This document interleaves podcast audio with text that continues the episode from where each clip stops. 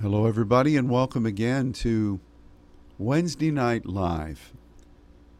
My name is Ron Crawford, and I am coming to you from the Father's Church in Dallas, Texas. And it is a great privilege to be able to greet you, especially uh, the members of my congregation. And uh, I trust all of you are well. I continue to pray for you and we rejoice in what the Lord is doing among us and through our congregation. And to all of our Saints Network family, welcome. We, uh, we pray for you too. We're very grateful for you. And um, this week um, on our Facebook page, we were all privileged to be. Uh, um, a part of a teaching that our brother Alan Guening, Guening, Gwenning. Of course, I think he pronounced it Guening, Guening. It's pronounced, it's written that way, but I, uh, I just call him Alan. Alan and Colette are such dear friends, and they, uh, they pastor in Verviers in Belgium, and we were so grateful that uh, he agreed to submit a word of encouragement to all of the saints. And I thoroughly enjoyed it, and I, I bless them for their friendship, for their ministry, and for the way that um, they spoke the word of the Lord to us. I was thinking about how blessed we are as a Saints Network, as we have uh, been privileged to make um, make God ordained alliances with so many across the United States and and then throughout many many nations in the world. I I I never really have made the list of how many people are part of the constituency that God is building. Uh, I know that many denominations are represented, many different uh, people groups, many different testimonies of differing ways that God impacted the lives of those who have become saints. There are there are incredible stories of how God led people through various stratas of their journey in God um, in the midst of different uh, houses of faith and uh, it's, it's it's incredible to just listen to the stories and the testimonies of how God, out of many, brought us into the privilege of being one in God. Um, and uh, Alan spoke about being one and how it would be um, a great, according to the scripture, a great witness and a great testimony to the world that this could happen. And um, I, I share in that belief. And um, I'm just so grateful for the way that God has preserved us you know, recently, the past year or so, many in the Saints Network leadership put together a, um, a document filled with the tenets of faith that anybody coming into the Saints Network would have to would have to say yes this is this is what I believe as well. And among those were the testament of the Word of God being what it is. And, you know, the only way to to be with God is through Jesus Christ. And, um, you know, just simple foundational things that are part of what the body of Christ should be. And from that, then, we know we have a firm foundation together. And then we follow after God together as saints and as intercessors. And that's really a testament of, of oneness, of being one. One is not just going along to get along. One is one is not um, uh, an issue of you know we just want to say we're all together, so we'll just believe anything. One, according to the scripture, for instance, in the Old Testament, the the main word translated as one is like, for instance, in Deuteronomy 6, verse 4, the Lord our God is one Lord. This is Echad. And it, it is um, it is a word that is again a, a number. It's it's it comes from um, uh, it comes from a word that really signifies the first thing. Uh, it means um, once, once for all, one, uh, first. It, it, it really clarifies that we are to be a people who are united, um, that we are alike, that we are um, that are walking on a singular pathway as directed by God. It's not exclusionary. It's not that you judge other people and criticize them. It's it's a sense of of being unified in a common stream from God. And um, you know, you you extrapolate that over in the New Testament, and you see a similar thing where one, which comes from heis, is uh, the first ordinal number. It is singular to the exclusion of others. And that, that word is not really popular today. There's an idea that to be one means to be inclusive of everybody. But one really means that you've boiled it down to a commonality. It's not racist. It could be, but it's not. It's not judgmental or warlike. It's not being prideful. Um, but it is it is a singular. It's akin to protos, which is, you know, what happens when you are looking forward, and you have your directive, and you're not vacillating. You're not an uncertain sound. You you are clear in what God is is wanting from you. And um, so oneness or being one, according to the simplest ideals of the Old Testament and the New Testament, does does not mean consensus. You know, the Apostle Paul didn't go and debate in the synagogues in the known world uh, to try to become Jewish again. He came to show people that what Jesus had done brought them into a new reality. And that that is what his debate was. And and I think the reason you can see this in more terms than simply what you read in the scripture, which should be our basis and is, is that people were always trying to kill him.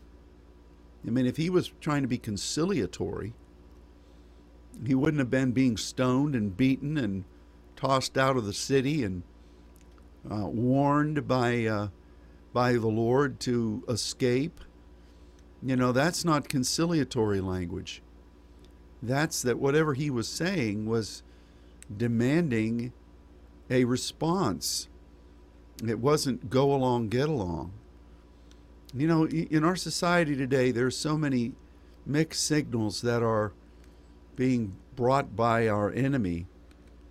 And the church is being told that we have to we have to vacillate, we have to dumb down our message in order to reach the world we have to become um, use this term again, conciliatory to any and all types of things to reach the world. And Jesus said, I did not come to bring that kind of environment. I, I bring a sword, really. I came to put at variance people so that they would choose the right way. You know, lukewarmness is a spewing temperature, according to Jesus. And um, so being one does, does not mean that we abandon the purpose that God has given us. In fact, being one is the essence of our purpose. And we have taken everything else, we've chosen the pearl of great price. We've sold everything to obtain that one thing. We have abandoned the wide way to find the narrow way. You know, I remember a year and a half ago, I heard someone who should have known better saying that that verse about the narrow road means that everybody that's really trying to serve God in a singular fashion um, is is the wide wo- road, the wide road, and that people who are um, who are really conciliatory and wanting everybody to just get along and be happy uh, with whatever they want to be is the narrow road, and that that just doesn't that don't make no sense no how. Ain't nobody got time for that.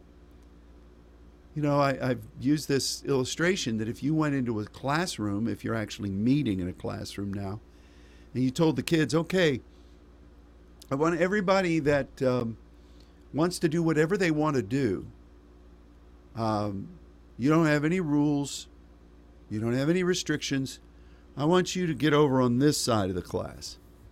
And those of you who want to to devote yourself just to what this topic is and to do the work that's necessary and to pass muster with your study and your hard work to achieve this, uh, this mastery of this class, I want you to be on this side. Which side do you think would be the wide path? Which side do you think would be the narrow path? Well, I can guarantee you that the narrow path would not be the people who could do whatever they want to do, come or not come. Um, they would be beating a wide path to get out of there and go down with the with the hoods smoking in the in the in the back corners. so to be one is to have found that pearl and to pare away every other thing so that you could be refined into his image. To be one is not to accept everything. To be one is to be clarified in your pursuits. And, you know, this is under attack today. You know, our country is let's do away with laws, let's do away with authority, let's do away with um, the common understanding of what the identity of this nation has been and what it should be. And I'm not speaking racism. We detest and we condemn racism. Um, but there's there's the idea of doing away of everything, so everybody will feel included, and that's ridiculous. You know, not long ago, somebody who should have known better said, well, the Saints Network is missing it because they don't have a heart for this group and that group and this group. Oh, we know they don't. Well, I remember when Jesus um, was sitting in a place and a woman with an alabaster box came and broke it open and anointed his feet. And there were some who sat there, disciples who were shamed I guess they shouldn't have shame nowadays because shame isn't isn't really what people have to to deal with. I'm being facetious there. But they said, We could have sold that and given it to the poor.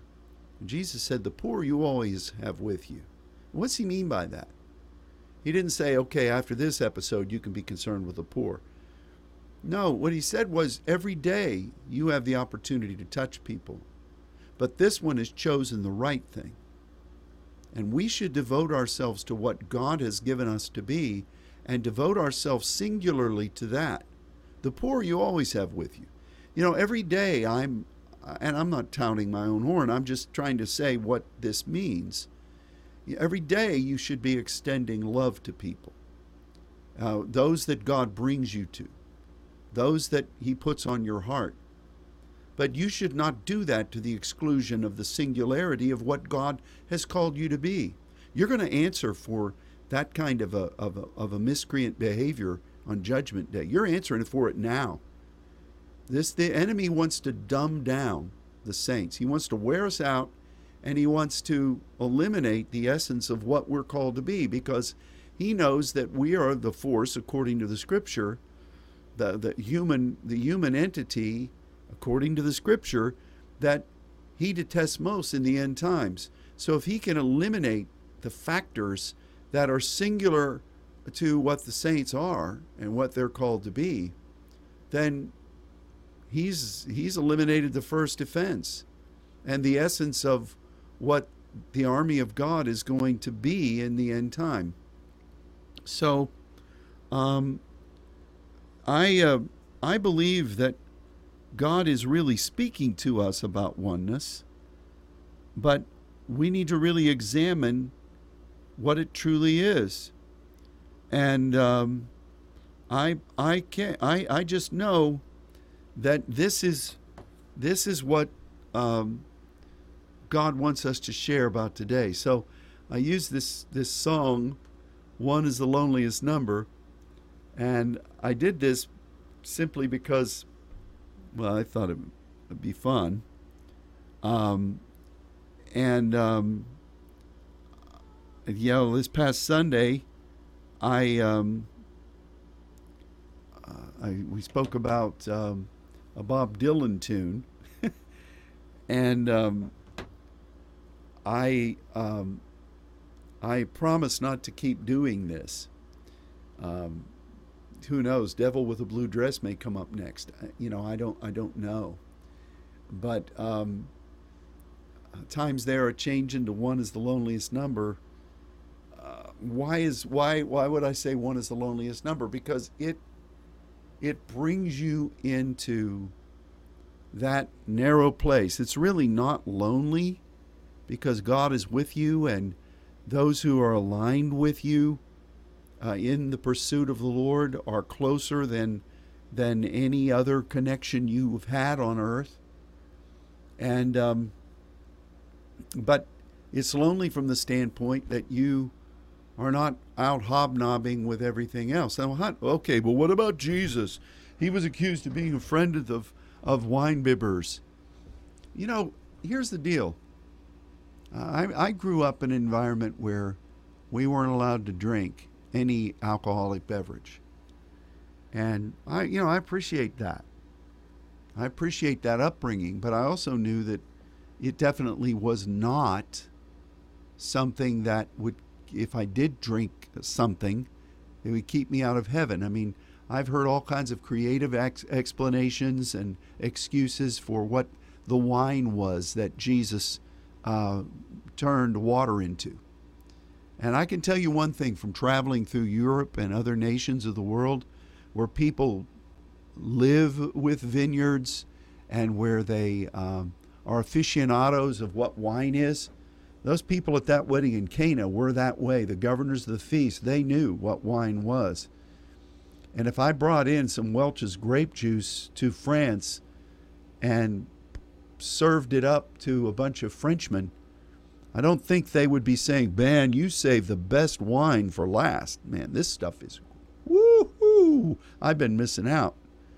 They would laugh at us. In fact, they they did mock uh, Americans and American mission ministries that came, and they called Coca-Cola American wine. Now, I don't say then that I get hammered and that I get drunk. I mean, we're told not to get drunk and um, be not drunk with wine wherein is excess, but be filled with the Spirit. And I, I don't think Jesus, because he was a friend of those who who who actually drank wine, was out getting blasted. We, you know, don't don't conflate things.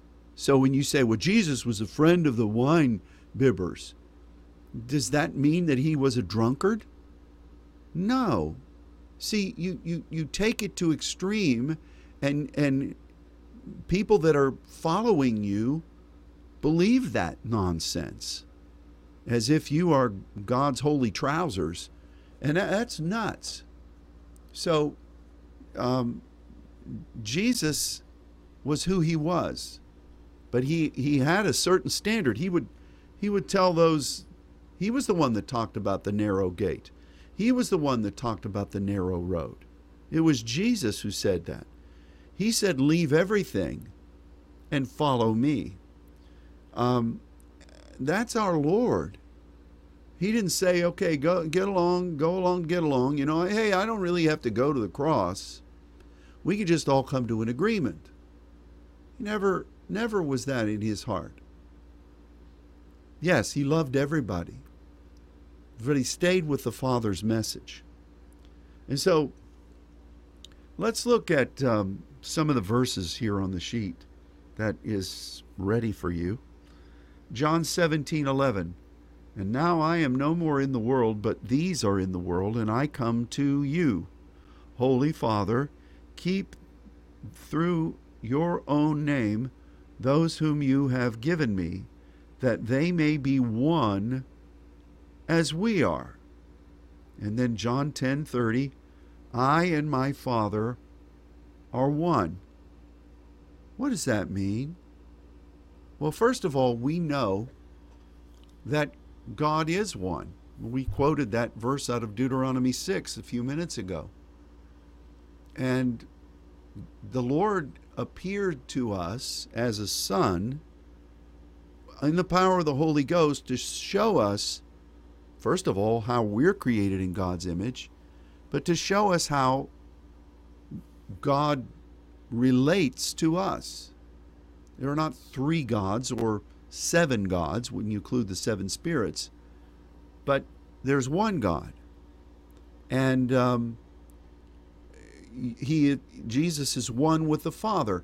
What did he do throughout? Now, some would say, okay, that means that nobody's in charge up there in heaven. What's Jesus praying? He's praying for us that we would accomplish the will of the Father somebody's in control up there. No, there isn't any there isn't any argument, there isn't any debate, there isn't any uh, rousting about for who gets prime seat. There's one person sitting on the throne. It's God, the person of God Himself. And Jesus prays at the right hand for us and partners with us to accomplish the will of the Father, which is what He said throughout His ministry. I've come to do the will of Him who sent me over and over and over again, which means that there is a unified pursuit. The Holy Spirit empowers and enlightens, guides. He doesn't speak of himself, so he's not saying, Hey, I'm here to do my own thing. You know, if you heard of me, I'm the Holy Ghost. No, it's the essence of the of the of the of the heart of God. So when Jesus says we're one, that doesn't eliminate a structure, that testifies to a structure. All the angels submit to the will of the Father. They bow their knee before the risen Lord. Uh, they are in harmony with the Spirit, which is that essence of God which created them. So to say He's one is speaking about that unified purpose, that protos, that singularity. There, there isn't any um, vacillating in heaven, and and there's no conflict there either, because everybody knows God is one. We are moving together. Um, and you know, in your own self, you're you're a You've got the life of God, which is born again through Spirit when you accept Jesus. But every person on earth has that spark of, of life. And you, according to the scripture, give that up when you die. Jesus gave up the ghost or the spirit. Uh, when he when he said it was finished into his into God's hands. He gave the Spirit, gave back to God that essence of life, and um, that's what's born again when you accept Christ, and then you align, or you should align, your emotions, your thoughts, your intellect, your your uh, body to follow that one singularity of your heart in in following after God. And this is this is vital. So we, we understand that in the natural. You know, if somebody is schizophrenic, they got problems. Um, if somebody is is demonized, they've got issues, and um, you want to be one. If the light the light of the body is the eye, and the the eye has to be singular, and that singularity is not uh, multi-focused. it's it's lasered in on what you should be. So when he says that they may be one as we are, and I and my Father are one, it's saying you need to come and serve the Father and accomplish his mission just as I have done. Because this is the operative rule of heaven and you need to be that. You need to do away with lesser things and to become singular in your pursuits. That's oneness. It's not it's not conciliatory. It's not conflative. It's not, oh, you know, God's in everything. Let's just have it all. That's what the Greeks believed. And what did Paul say when he was up on top of Mars Hill? You all are too superstitious. I'm here to this unknown God. And he spoke about the one way. He didn't say, well, you know, I can see bits and pieces of all of you here. What a setting here. The Acropolis is just across the valley here. And woo, man, you got it going on. You've got just about everything here. I bet God's a little bit in all of this. What did Paul say that was? And it was probably cleaned up for the scriptural record. He said, You're superstitious. You, you need to be following this one right here. And I'm going to tell you about the one you don't know, the one. Let's read John 17, verses 20 through 23. Jesus saying, Neither pray I for these alone, but for them also which shall believe on me through their word. That, that's us. That they may all be one, that they all may be one, as thou, Father, art in me, and I in thee, that they also may be one in us, so that the world may believe that you have sent me. Apostello. This means that Jesus was fulfilling an apostolic commissioning. He was the first apostle. And you know as well as I do that when you are following an apostolic mission, you've received a word from God that you are to represent, and you guard over that. And so, what does Jesus say? That, you know, these ones that are going to believe may pattern what I've done with you, Father. As we are one, so let them be one, and the world will believe that that uh, you have sent me. You have done an apostolic work because they see these ones doing the same thing the glory or the assignment of mission which you've given me, I've given them, that they may be one, even as we are one. I in them, and you in me, that they may be made perfect in one. Teleo, that they may accomplish exactly what was sent, that, that it would be an exact rendering. You know, in our world today, it's amazing how you know, people can see the exact same scene and one call it one thing and another call it another. Um, we are to be teleo. We've received a direct word from God, and we are going to do our very best to carry it out and to fulfill it.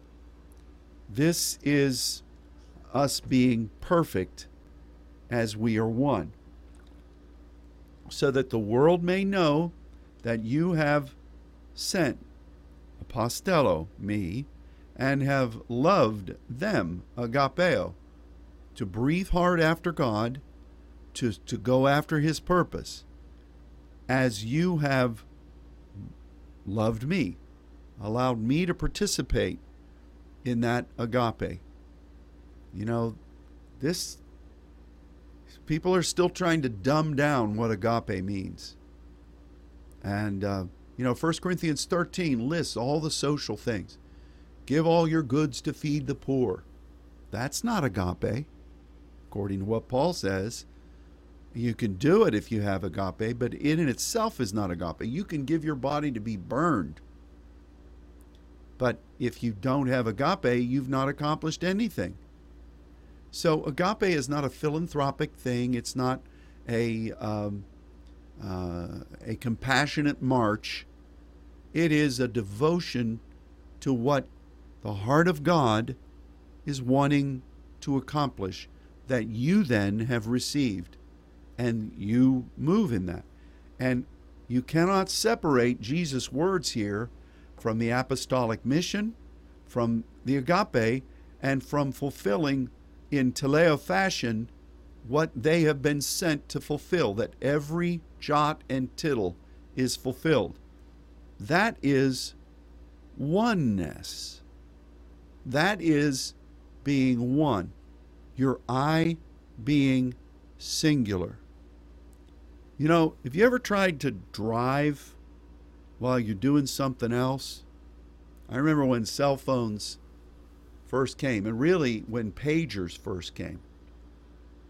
We used to think that when we're driving, we could operate that machinery. You see things, don't text and drive. If you take your eye off of what you're supposed to be, even if you look back to the back seat to talk to a child, or if you look over to to do something, read read a piece of paper that you've got there.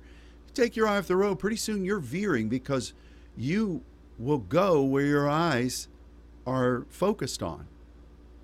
And if you're trying to the the man who who who aims at everything hits nothing.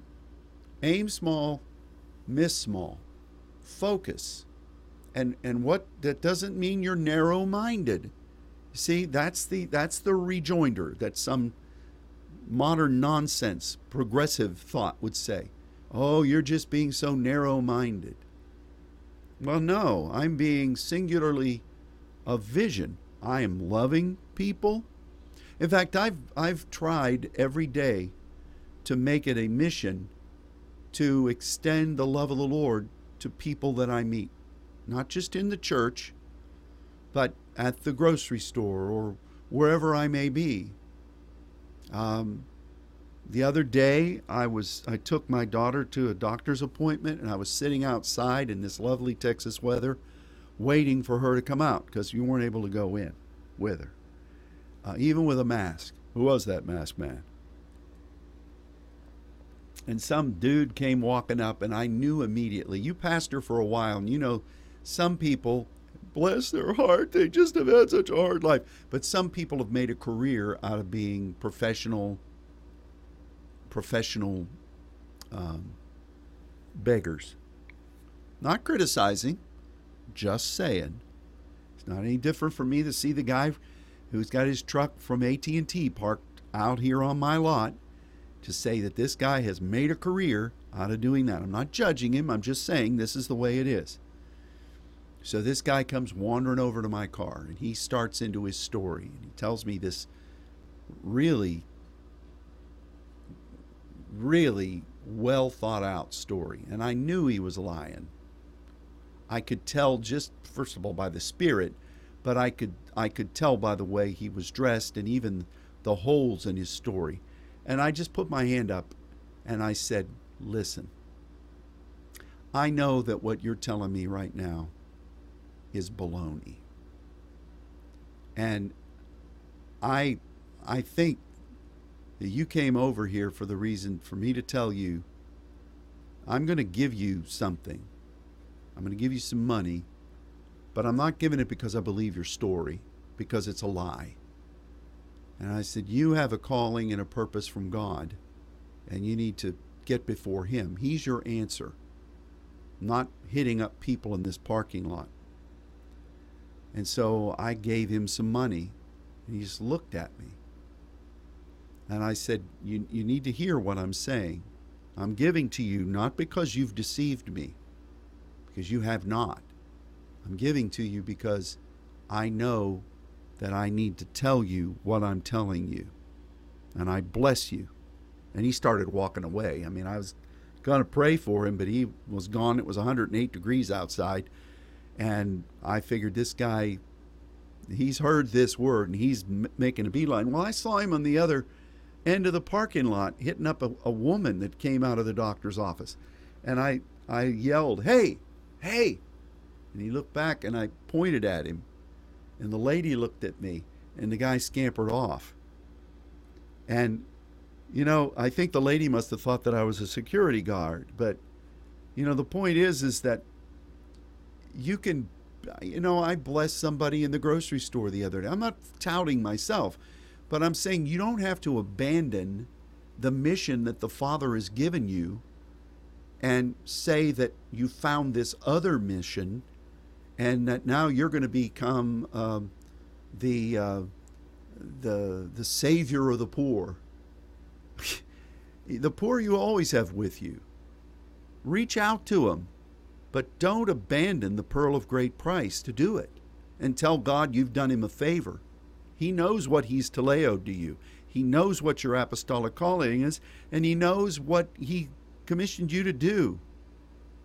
So, being one uh, before God doesn't mean that you surrender the purity of what you are. In fact, purity itself is exclusionary.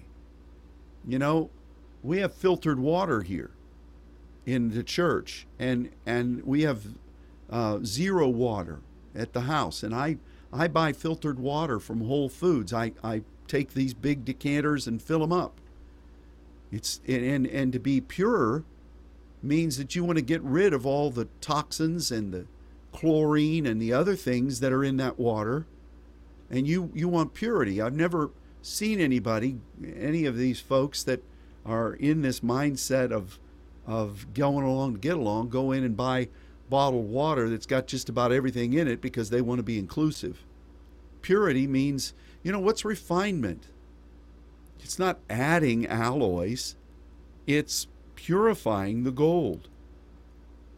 Let's look at some scriptures. Here's one John 10 16. What does this mean? Other sheep I have which are not of this fold. Them also I must bring, and they will hear my voice, and there shall be one fold and one shepherd. Now, some people would say that and say, See, you and the Saints Network, you know, I've got other people that are serving me. Well, I believe that. I believe that there are those we've not met. We meet some every every year. We pray for them. But they come into this one fold. We they have one shepherd. It's not, hey, you know, you people are you people are just uh, you're exclusionary.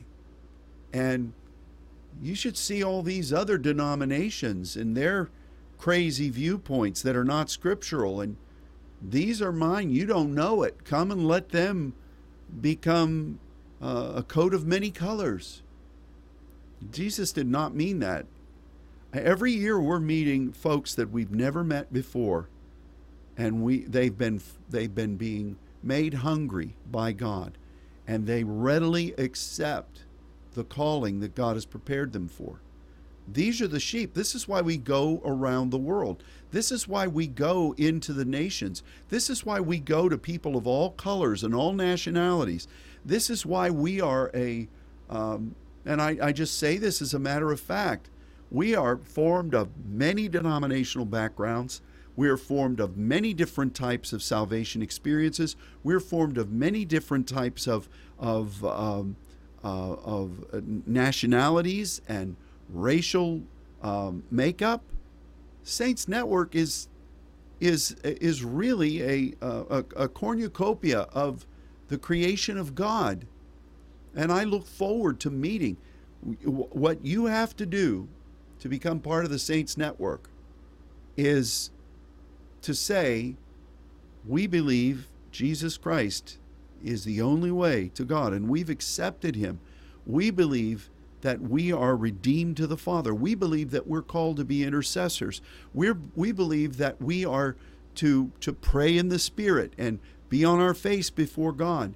We're called to, to go where He says go and to preach the gospel and to teach and to train those in the church and those out of the church of what it really means to be a, an intercessor, not just somebody who prays uh, for all these requests.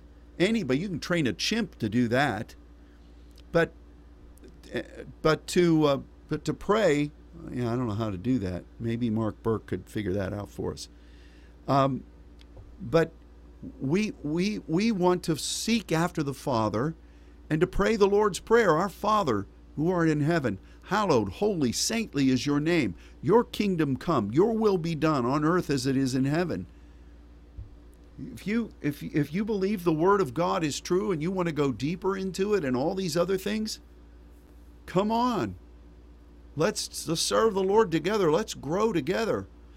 It doesn't matter what your color is, what nationality you are, how much money you have or don't have. We've proven that, not by our words, but by our actions. We have sown our time, we have sown our money, we have sown our energies, we have sown time when we could have been spending with our family, we have sown things that have brought us into some dangerous situations to go around the world and preach this gospel in remote huts and villages in the highlands of India to um, some of the poorest areas in the slums in African cities. And it goes on. I'm not touting us or tooting our own horn here. I'm saying that that's what oneness is. It's not exclusionary except for the fact that, like the rich young ruler, Jesus said, Go and sell everything you have, divest it to the poor, and follow me. The guy walked away sad because he didn't want to leave that, that multifaceted lifestyle he had. And, and the, the, the essence of it was not, oh, see, he was wanting to be philanthropic. The, the, the point was that Jesus told this guy to give up what meant most to him. And he didn't ask for the guy's money. He said, sow it into a place prophetically that you will be honoring spiritually. Preach the gospel to the poor. Blessed are the poor in spirit. Well, I digress. So, other sheep, this that's what that means. And it's not just a, a dialogue for us, it's a way of life. It's what we've done. You know, I figured out last year the travels that I personally made, and I'm not speaking about anybody else, God bless all of you. I was gone about five whole months from my home, from my family, from my church, who I love, um, to do this very thing. And I wasn't preaching to the Crown Prince of Monaco either, which may happen one day. You know, I don't know how many races we dealt with and how many colors of skin, how many economic strata. But this, our mission leads us there.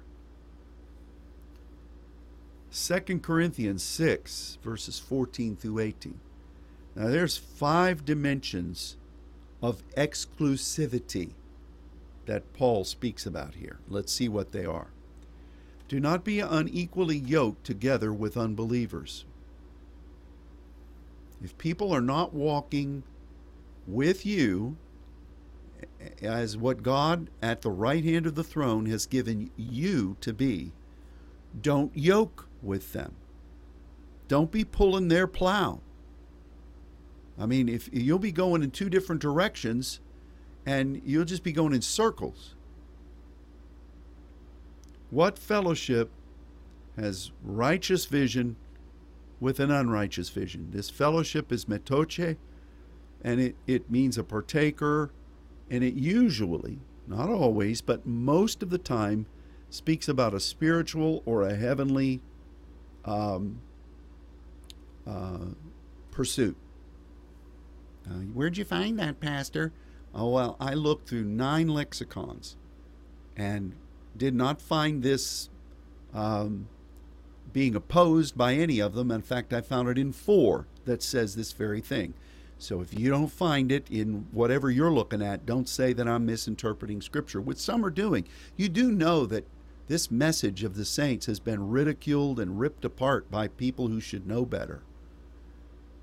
It's really insulting to me as a person when we try our best to convey what God is saying through a, a devout study of the scripture. We don't just start yakking stuff. Uh, you know, I'm not offended, but it is insulting to to think that people would just assume that you've not done your due diligence. What communion, koinonia, Cece taught a, set, a lesson on that in Sunday school um, has light with darkness. You know, if God's coming with the light, he's he's going to overcome darkness. He's not partnering with it.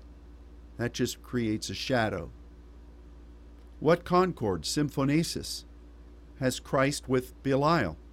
the symphony, we talked about that, symphoneo, what that means in agreement, where we're to agree before the Lord and he's with us, every person playing their part, well, you can't have Belial in your orchestra. Belial is always around. He's always trying to influence people to do things they shouldn't do while he's in the middle. It's really what the Antichrist spirit is. We've done that study comparing the uh, the words of warning in the Old Testament with the words of warning in the New Testament, and they pretty much line up. You know, I think we're seeing it today, this Antichrist spirit through Belial. You know, look at Portland 80 plus days of riots every night, people being beat up, uh, bombs being thrown at buildings and at police, curses being uttered, um, just lawlessness. But then you see nobody in most of the media saying what it really is. I mean, there was an article in one of the leftist papers that said that the people in Portland were carrying, walking around burning sage, being peaceful, just offering incense for their roots, and they're not telling what really happens. Belial does that. And the, the, the, tribes of Israel went to war with Benjamin because they were defending, the, the Benjamites were defending the sons of Belial who had done an egregious thing, wouldn't give them up. That's what Belial does. So if you think you're going to go and partner with Belial, you know what what what symphonesis is that? It's it's not even it, it's it's going to be a, a mishmash. What part? This is meris, which is part of the, the lot that the the breaking of the bread, or assigned place has somebody that is walking in belief before the throne of God have with an infidel? Oh, those infidels, they're all part of God. You know, they they've got a word from him just like we do. We can pick that out. Really? What about the scripture that says touch not the unclean thing? What, what about that? What about Samson? Some of you who think you've got a Nazarite kind of a vow. Are you dipping your hands into dead lions, getting honey, thinking you're doing God a service because that lion was such a great creature? You better forget about being woke. You better wake up. What agreement? Syncatathesis. Bless you. It's a deposit, a vote, a deposition. Has the temple of God with idols. How, how are you, who are supposed to be the temple of God, partnering with temples of devils. How are you doing that? You see, all of these things, dare I say, are one. They are exclusionary for the purpose. It's not criticizing people, it's not judging people, it's not turning your back on others. It's going after the pearl of great price and not letting it be dumbed down, partnered with devils, bartered away, accepting wickedness in the name of inclusion. This is a pretty clear thing. Of course, some who who have not been able to put their spin on it probably ripped this out and called Paul a misogynist and thrown him totally out of the book. Let's keep reading. Um, God has said, I will dwell in them and walk in them. I will be their God. They will be my people. Therefore, come out from among them and be ye separate, says the Lord. Do not touch the unclean thing, and I'll receive you, and I will be a father unto you. You will be my sons and daughter, says the Lord Almighty. I don't think I even have to enunciate what is said here uh, or to elaborate on it. That's pretty clear. Now, you know, some people only read this be separate. And they separate themselves, just like Lot did.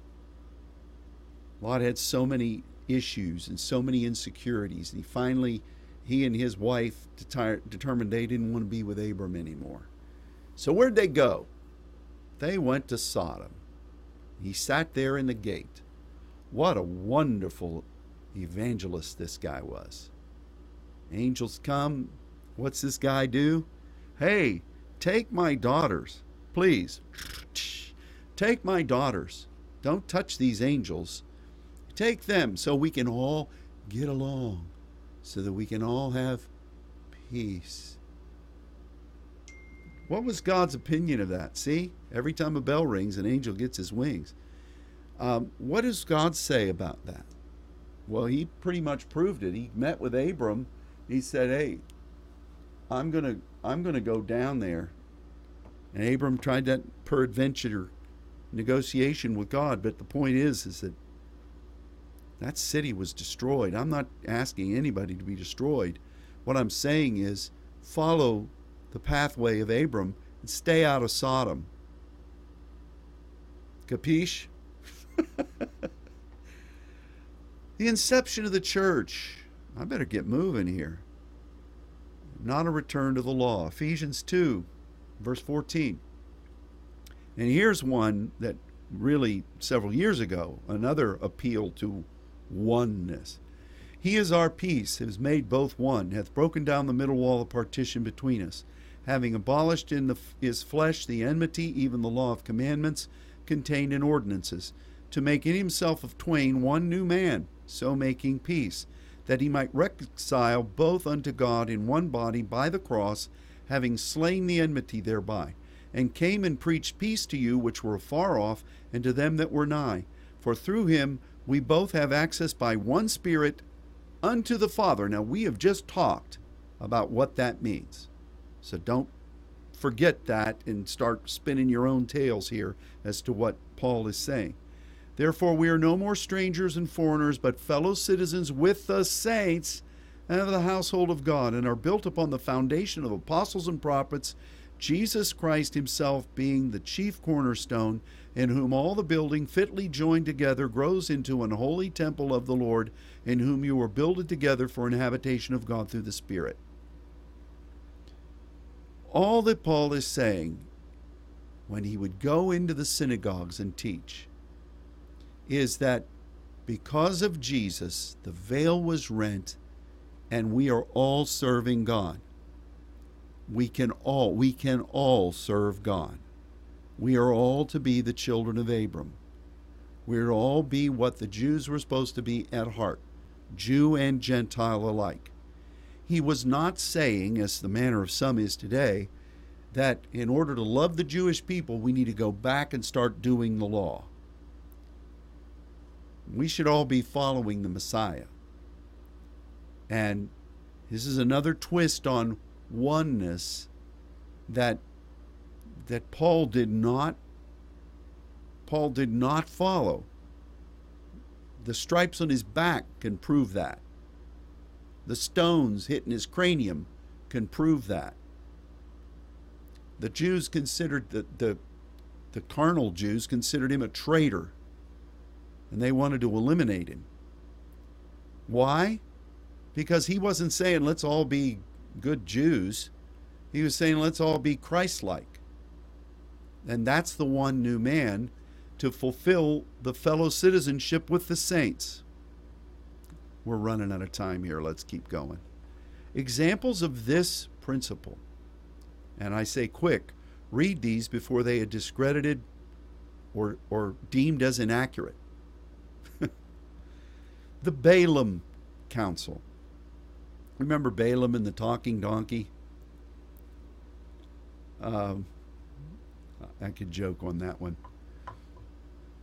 He, he wasn't allowed to curse Israel, but he told he told the foreign kings how to destroy Israel. And what was it? Let them intermarry. Let them become just like you, and you will stop them. Numbers 31. Moses and Eleazar the priest and all the princes of the congregation went forth to meet them without the camp. Moses was wroth, angry, with the officers of the host, with the captains over thousands, captains over hundreds, which came from the battle. Moses said to them, Have you saved all the women alive? Behold, these caused the children of Israel through the counsel of Balaam to commit trespass against the Lord in the matter of Peor, and there was a plague among the congregation of the Lord. You remember what Phinehas and the covenant of peace was? Numbers 25, verses 6 through 13. Behold, one of the children of Israel came and brought unto his brethren a Midianitish woman in the sight of Moses, and in the sight of all the congregation of the children of Israel, who were weeping before the door of the tabernacle of the congregation. And when Phinehas, the son of Eleazar, the son of Aaron the priest, saw it, he rose up from among the congregation and took a javelin in his hand. I don't know if this is Pastor Robert's javelin or not and he went after the man of Israel into the tent and thrust both of them through, the man of Israel and the woman through her belly. So the plague was stayed from the children of Israel. And those that died in the plague were twenty and four thousand. And the Lord spoke to Moses, saying, Phinehas, the son of Eleazar, the son of Aaron the priest, hath turned my wrath away from the children of Israel, while he was zealous for my sake among them, that I consume not the children of Israel in my jealousy. Wherefore say, Behold, I give unto him my covenant of peace. Now, this, I'm not advocating that people be murdered. This is a principle. They were not to intermarry with the, the, the tribes of heathen with their gods. That's what happened to Solomon. That's why the temple that was conceived as a pure place before God and built and established that way became wicked with idols to demons everywhere because Solomon intermarried and brought that wicked stuff in. It's not cursing people, it's not being critical of people, it's not judging, it's saying, you preserve yourself. The Council of Balaam is still coming against the church today. Now, I'm not going to go so far as to say that this is the reason there's a plague on the earth. But, you know, there was a plague there where, in a brief amount of time, 24,000 people died. Reading anywhere to see if they can say that it's Trump's fault. Nope, don't see it there. Um, so, you know, what's what's this Balaam council?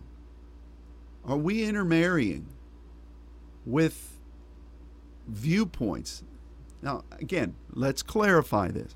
As Barney, as Luther Haig said, let me clarify this. I'm not speaking about racial intermarriage. Did you know that this nation that's supposed to be systemically racist, almost 20% of the marriages in our country are interracial? Did you know that? That's one in five. God is doing a work in healing the races. I can't answer for what happened 250 years ago, 200 years ago, even 150 years ago. Those were terrible times, but we are progressing forward. So I'm not talking here about intermarrying, interracist, interracial marriage. What we're talking about is preserving the purity of what the Israel was supposed to be. And we need to guard over whether we're being unequally yoked. Achan was an example of this. And I know we're at one hour. I'm just going to take a few more minutes. Achan, remember when they attacked the city and God said, Don't take anything out of this city. Well, Achan answered Joshua and said, I indeed sinned. Uh, I saw the spoils, and I saw a goodly Babylonish garment, 200 shekels of silver, a wedge of gold of 50 shekels worth. I coveted them and I took them. God says, don't take anything from the world. Even if it, well, that Babylonish mantle, a Shinar, woo, there's some, there's some good things we can get from that in the world. This money, this gold, this notoriety, it's not worth it. Don't do it. The bleating of Amalekite sheep. You know, in 1 Samuel 13, Saul did not wait for the prophet to come. And at that point, Samuel said, Your kingdom won't continue. God will choose a man after his own heart, which was David. And then here in 15, um, Samuel uh, was meeting with Saul because Saul had done a good thing. He went against Agag and the Amalekites, which God said he hates, which God said we would always have war with them. What were the Amalekites? We've studied this. They were a loathsome people group. They made their living off of attacking the weak and hitting at the underbelly of caravans and people groups. They would attack the stragglers and the helpless. This was Amalekite tactic. You see it today. Um, I can't go, we're out of time here, but Saul decided he was going to keep these sheep when he was told to kill it all. And Samuel rebukes him and says, You know what? I God has rent the kingdom from you. Saul grabbed at Samuel's mantle and ripped the hem, and God said through Samuel, in the same way, this this kingdom is being torn from you. What did Samuel do? The seer, the prophet, kind man, loving man. He goes and he kills this Agag. And it's kind of gross. He hewed him in pieces. Um, kind of like Elijah did with those prophets of Baal and Ashtaroth. Now, we don't advocate that in the natural. But in the spirit realm, we better be careful when we start saying, I'm going to, uh, you know, these Amalekites, they've got some good stuff. You know, they've got sheep just like we do. They're all God's creation. Let's just take them. We can mix them in with our flock. Uh uh-uh. uh No bleats from the Amalekites in your flock, pal. You're not doing God any favors by doing that. Don't touch the unclean thing. Don't grab it up because you think, oh man, this could really do me good. I got a hankering for it. So the very end passage is James 2 9. You believe that there is one God. You do well. The devils also believe that that they believe that this is the way God is and they tremble because of it. If the devils tremble at the true oneness of God, why do you suppose they're fighting to destroy this oneness in the name of oneness? It's funny how Antifa is supposedly against fascists, but they themselves are the biggest purveyors of fascism in the world today. Oneness is really an attempt to water down being one so that the enemy doesn't have to tremble at it. Get your head on straight may you be clear in your thinking. And may you get back to being what the one true God wants, following after the apostolic message, pursuing hard after God. This world is not messing around. You know, you heard yesterday on Saints Radio that Monica was out in ministry. Monica Terrell was out in ministry with uh, a group of college age young people in California. And apparently, witchcraft is growing in an inordinate way out there. And um, it's happening here. You know, the enemy's not messing around. We've got to know who we believe, we've got to follow the light. And, you know, when God spoke, Jesus spoke to the church at Philadelphia uh, in Revelation 3. Uh, let's read that and then we'll, then we'll conclude. How's that sound? How you like them apples? Um, in Revelation 3, the church in Philadelphia was being addressed by Jesus. And um, he said, beginning in verse 7, These things says he that is holy, saintly, he that is true, he is the key of David, he that opens and no man shuts, shuts and no man opens. I know your works. I have set before you an open door. No man can shut it. You've had a little strength and this is dunamis. You've been functioning, but it's it's not been on a big scale, but yet you're functioning. You have kept my word. You have kept that wonderful logos that is mine. You've not denied my name. So I will make them of the synagogue of Satan, who say they're Jews, but they're not. They lie. Behold, I will make them to come and proskuneo before your feet to know that I have loved you. Because you've kept the word of my patience, I will also keep you from the hour of temptation which will come upon all the world to try them that dwell upon the earth. The enemy does not want us to really be one in the way God wants us to be one. He trembles at that. So, those of us who've not drunk the Kool Aid and will keep following after what oneness really means before God. God is going to honor that because it's His way. And the enemy and the world are going to come, not everybody, but those who are willing to follow the Lord, they're going to come and serve God. We've got to pattern that. We've got to be that and we've got to teach that. And this we have done, this we are doing, and this we will do. So, one is the loneliest number. But it's only lonely in the respect that you're not hanging around with the world as your best buddy. You, you are holding on to God, and in Him, you and God are more than enough. He in you is more than enough. Father, I bless these dear ones. I continue to declare the blood of Jesus over every one of these saints and over our mission. I declare your goodness, I declare your love, and I declare that we must be one with you in solidarity and in purity and in and in that singular pursuit of your light.